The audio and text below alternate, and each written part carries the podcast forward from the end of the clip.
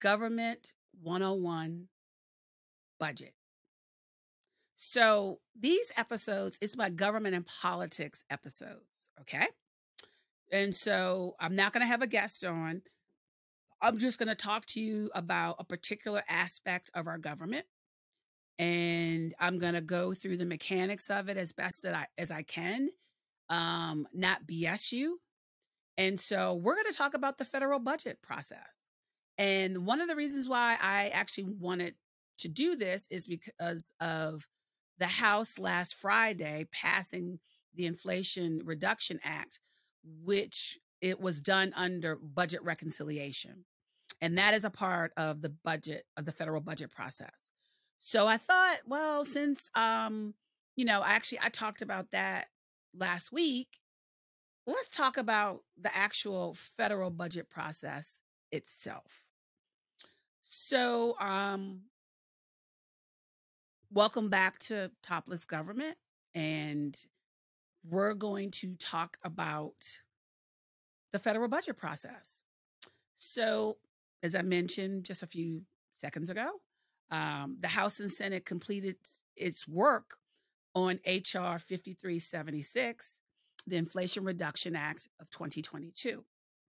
So I thought it would be the perfect time to go into, I think for a lot of folks, one of the driest areas of our government. But this dry area of government keeps our government running. It starts the process of appropriations. So it's time to talk about the federal budget process. So I started learning about the federal budget process when I was taking graduate level courses at in Congressional Studies at the Legislative Studies Institute. So when I was at the Legislative Studies Institute, we had a lot of great guest speakers.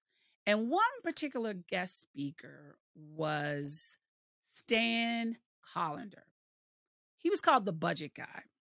So he came in and talked to us about the federal budget process. Now, Stanley Collender wrote many books. He wrote many editions of the book entitled The Guide to the Federal Budget. And he was also working for a lot of different firms here in Washington, DC. And he was actually a writer with USA Today. Now, unfortunately, he died on May 3rd, 2019. And I'm really, really sad about that because Mr. Collender made, the budget process, federal budget process sound easy. I mean, he is probably a handful of folks that have worked on the House and Senate budget committee. Not a lot of people can say that here in town. And he fully understood it, and which boggled my mind because some of this stuff is just, it's archaic and it's, it's terrifying and it's technical in nature, but I want to make it fun for you because, learning about the federal budget process will help you because if you are wanting to advocate on behalf of a particular federal government program, you should learn about how the federal budget process works and how it operates. So the process starts when the president submits his budget request for the new fiscal year.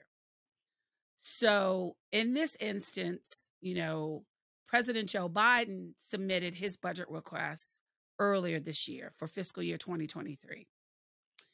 Under the Congressional Budget Act of 1974, you're supposed to submit it the first Monday of February. Unfortunately, that doesn't normally take place, but When it does, it helps smooth the process, okay? So once the president submits his budget request for that fiscal year, it is an outline of his priorities and hopefully one day her priority, but I digress. So the president submits his budget request. It's transmitted to the Hill, to Capitol Hill, and it's DOA. It's dead on arrival. But each member of Congress does comb through the budget request. So it's the president's budget request. And normally each agency will provide a budget in brief to summarize their priorities for the different federal agencies. They also provide congressional justification because they have to justify their budget request to the House and Senate Appropriations Committees. And so that's what they do. So each agency is required to do that. And each member of Congress and their staffs, they comb through it to see, what's aligning with their priorities on the committees that they sit on. So once this is done, the House and Senate Budget Committee will start doing legislative hearings on the president's budget request. Excuse me. And each cabinet level secretary comes up to Capitol Hill and they testify in front of these committees. The authorizing committees and also the appropriation committees, as well as the budget committees. So this process normally takes a few weeks, but then, it gets to the point where the House and Senate budget committees have to come together in order to put out a budget resolution. A budget resolution is not enforceable by law. It is an internal guideline for the House and Senate. And it provides them with a top line number so they can begin the appropriation process for that fiscal year. So the budget resolution, for me, when I worked on Capitol Hill, I hated it. I'm not going to lie. I hated the budget resolution. And the reason why I hated it, because the Votoramas. I mean, you would be in the office all day, all night, through the night. And also try figuring out what amendments were going to be offered by other members. Now, I can give you an example of what took place when I worked on the Senate side. So we would always have to try and find out what amendments were being offered, especially with regards to if it pertained to an issue in my portfolio that I had to cover for my boss. 9 times out of 10, I couldn't find out the amendment. And I would have to physically walk over to the basement of the Capitol and get the amendments. But at some point, they started doing it electronically. But trying to keep track of all these amendments as these votes are actually stacked, and I mean, these are back-to-back votes on amendments. And then you have to put together vote recommendations for your boss. That is time-consuming, but you have to get it done in real time. And so with the budget resolution and the Votorama, once that is all done, each committee, authorizing committee, actually has to come up with a number of cuts that have to be made if they choose to keep certain programs. Because with the budget resolution, it's about deficits and also at some point, like after, President Clinton, he had a budget surplus, which actually caused a lot of consternation because folks were not used to having budget surpluses. We always ran deficits. So we're actually back into deficit spending. So the budget resolution, you have to figure out ways to bring down the deficit by cutting a program. But if you wanted to plus up a program, you had to provide an offset. So in all of that, it's very, very complicated. And again, I'll tell you, there are a lot of people in this town don't have the expertise or wherewithal when it comes to this. And there are a handful. And like I said earlier, Stan Collender was one of those handful of people who understood this inside and out. And so remember, there's authorization and appropriations. Authorization of appropriations is authorizing funding for a particular federal program. Appropriations actually appropriates the money for that particular program to be enacted. Now, supposedly, you're supposed to not have an unauthorized program. So if you don't have a program, if it's not authorized, and if the authorization has expired, technically you're not, that program is not supposed to be running.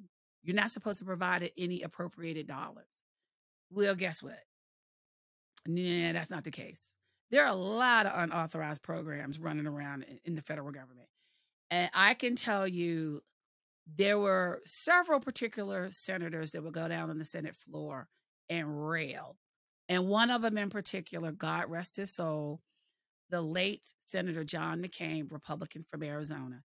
He would always go down on the floor of the Senate and say, this is an unauthorized program. It needs to be authorized. It needs to be authorized before it can be appropriated. And he would always talk about pork barrel spending.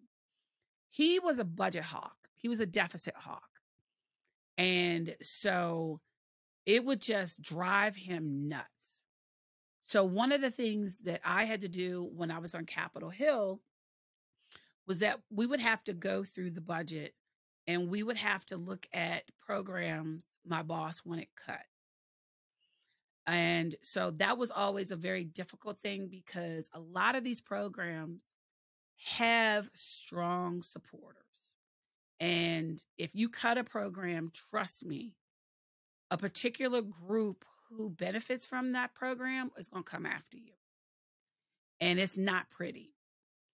But I can tell you the budget process is an important process because if the budget process is not done, you can't go through appropriations. Of late, in the 117th Congress that we're in now, for 2021 to 2022, I have to honestly tell you, in the second session of this Congress, Congress did not put forward a budget resolution. And so they basically, no, I take that back. In order to do, to pass the American Rescue Plan, which helped with the pandemic, they wanted to do it on the budget reconciliation. So they had to do the budget resolution in order to get to the budget reconciliation. So the budget resolution, again, is a guideline, and it provides you with a top line number on how much money can be spent, can be appropriated for that fiscal year alone. And last year, the president didn't submit his budget request till late. I mean, like May. And that wreaked havoc. And so the appropriations committees couldn't start. They started working on it, but they had to make amendments to the top line number, which wreaks havoc. And then also take on account, on top of that, Congress decided to reinstitute congressional earmarks, or they're known as community project funding in the House. And on the Senate side is congressionally directed spending items. So this is very, very important to people because now, as everybody knows, under the Constitution, Congress has the power of the purse, not the executive branch. The legislative branch has the power of the purse. So it's their responsibility to ensure that your government continues to function, to operate. Now, I'll tell you this. The House Appropriations Committee completed its work on the the fiscal year 2023 appropriations. They passed 6 bills, appropriation bills. They haven't passed the last 6. So when they get back from their district work period, which will be September 6th, they're going to have to complete their work. If they don't, we're going to be in a world of trouble because, as you know, the current fiscal year 22 that we're in, it expires on September 30th. And October 1st is the beginning of the new fiscal year. So the House and Senate, they have to complete their work before the new fiscal year. And having talked to staff, some folks whose members are on House and Senate Appropriations Committee, they have told me that there's going to be a continuing resolution. And what I mean by that is a continuing resolution continues to fund the federal government at previous fiscal year levels. That's going to wreak havoc because essentially that's going to be a cut to programs. So if they don't complete their work, if they do a continuing resolution, it may be a short-term continuing resolution or it may be a long-term. I have heard that the House Freedom Caucus has written a letter to Republican leadership basically telling them no, they don't want any agreement when it comes to the FY 2023 appropriations. They don't want any agreement whatsoever. They want it to be punt to the 118th Congress. And as everybody knows, we're in midterm elections, congressional elections. So we don't know what the outcome is going to be. But again, excuse me, House Freedom Caucus members who are very conservative, fiscally conservative and socially conservative, they don't want their leadership to make any deals whatsoever. So it is my hope that the House Democratic leadership gets the remaining 6 appropriation bills completed. Now, on the Senate side, on July 28th, the Senate Appropriations Committee released its 12 bills, but they have not completed the committee work. And what I mean by that, it goes to subcommittee first, where normally there are no amendments offered to change the bill. They wait until full committee markup in order to offer amendments to make changes to the bill. So with that said, we don't know when the Senate is going to even complete its work. One of the things that I do know, Senate Majority Leader Chuck Schumer, the Democrat from New York, has said that he wants to do the National Defense Authorization Act when they get back. And I also believe that he wants to do a bill on marriage equality. And so we're trying to wait and see what the legislative schedule is going to be once the Senate returns from its state work period. But again, you know, they only have a few legislative days left because, again, I'm going to bring it up, midterm congressional elections. Members of the House and Senate want to leave and go back to their congressional districts and states to campaign because November 8th is when everybody votes. That's election day.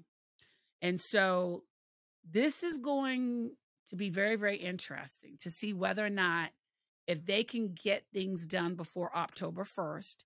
If they can't, they're going to have to do a short-term congressional resolution, a CR, as we call it here inside the Beltway.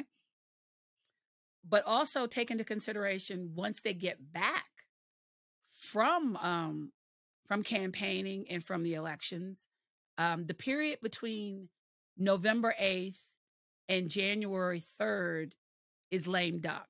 And January 3rd is when they will reconvene for a new Congress, which will be the 118th Congress.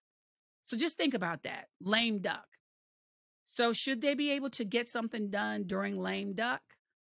Listen to these scenarios. If House Republicans flip the House, what do you think is going to happen?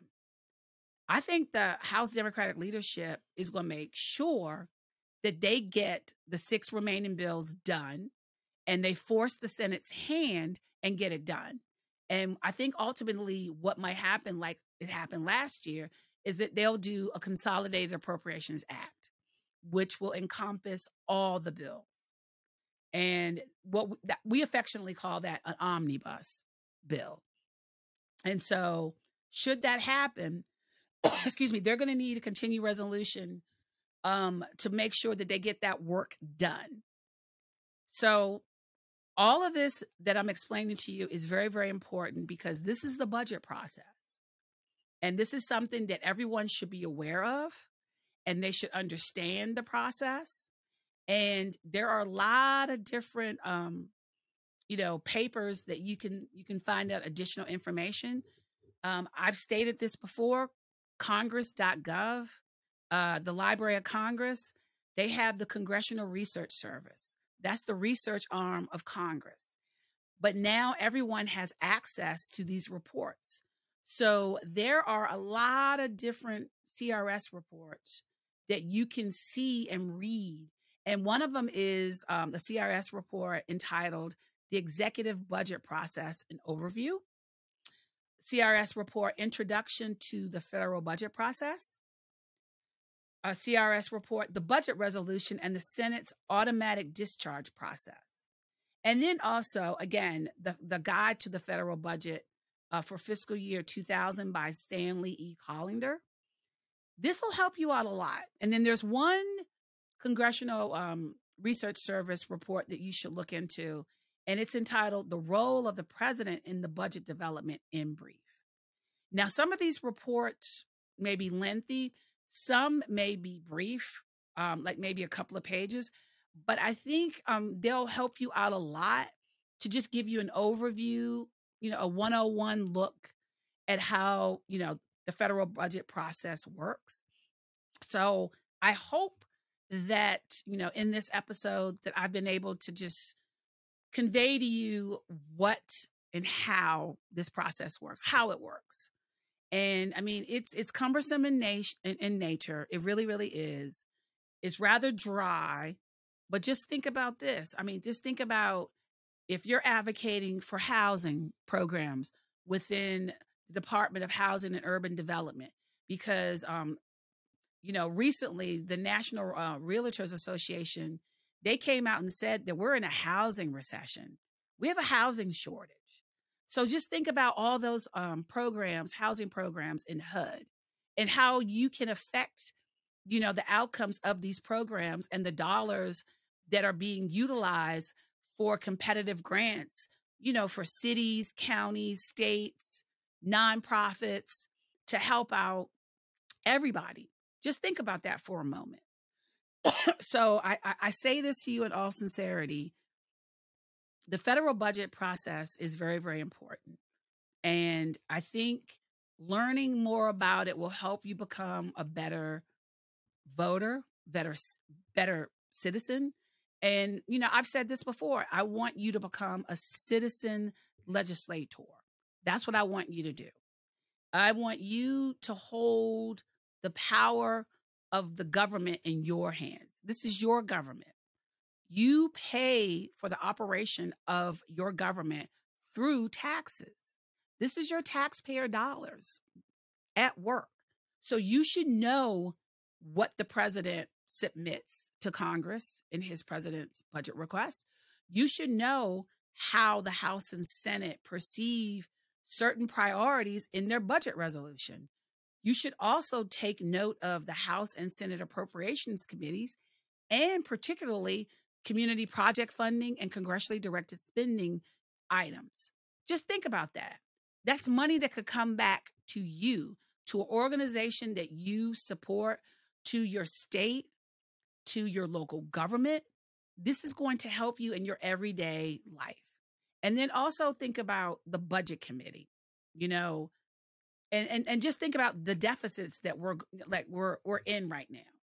Now, the Inflation Reduction Act is supposed to reduce our deficit, our federal deficit, tremendously. It's supposed to.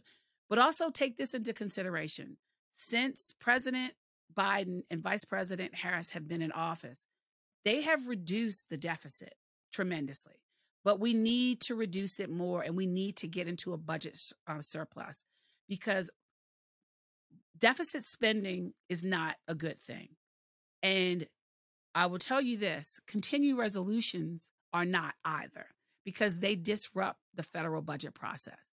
They disrupt states and localities getting the formula dollars for highways, for buses, Just think about the Infrastructure Investment and Jobs Act that was passed last year and all of that money coming in for broadband, for wastewater facilities, just you name it. I mean, if the appropriations is not there for these programs, those programs are going to, it's going to take a while for that money to flow out.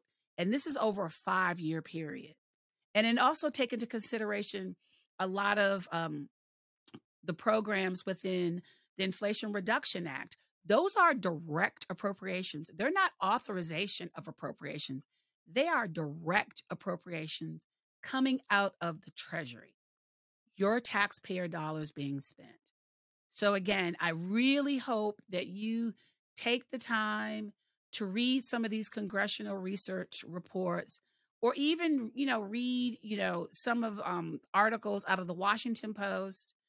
I'm not going to say the New York Times, because the New York Times is kind of, I don't know, they've gone a little sideways on their reporting. But I would just look at some of the newspapers, some magazines, that you're comfortable with to learn more. But I really hope that you go on Congress.gov and check out the Congressional Research Service, because it's nonpartisan. They lay out the facts. And I think you will get a better understanding of how the federal budget process works and how it funds your government. So with that note, I hope you've enjoyed this episode. And I hope you continue to join me to learn more about how your government works. Because remember, this is Topless Government. I want to blow the top off how your government works. Thank you.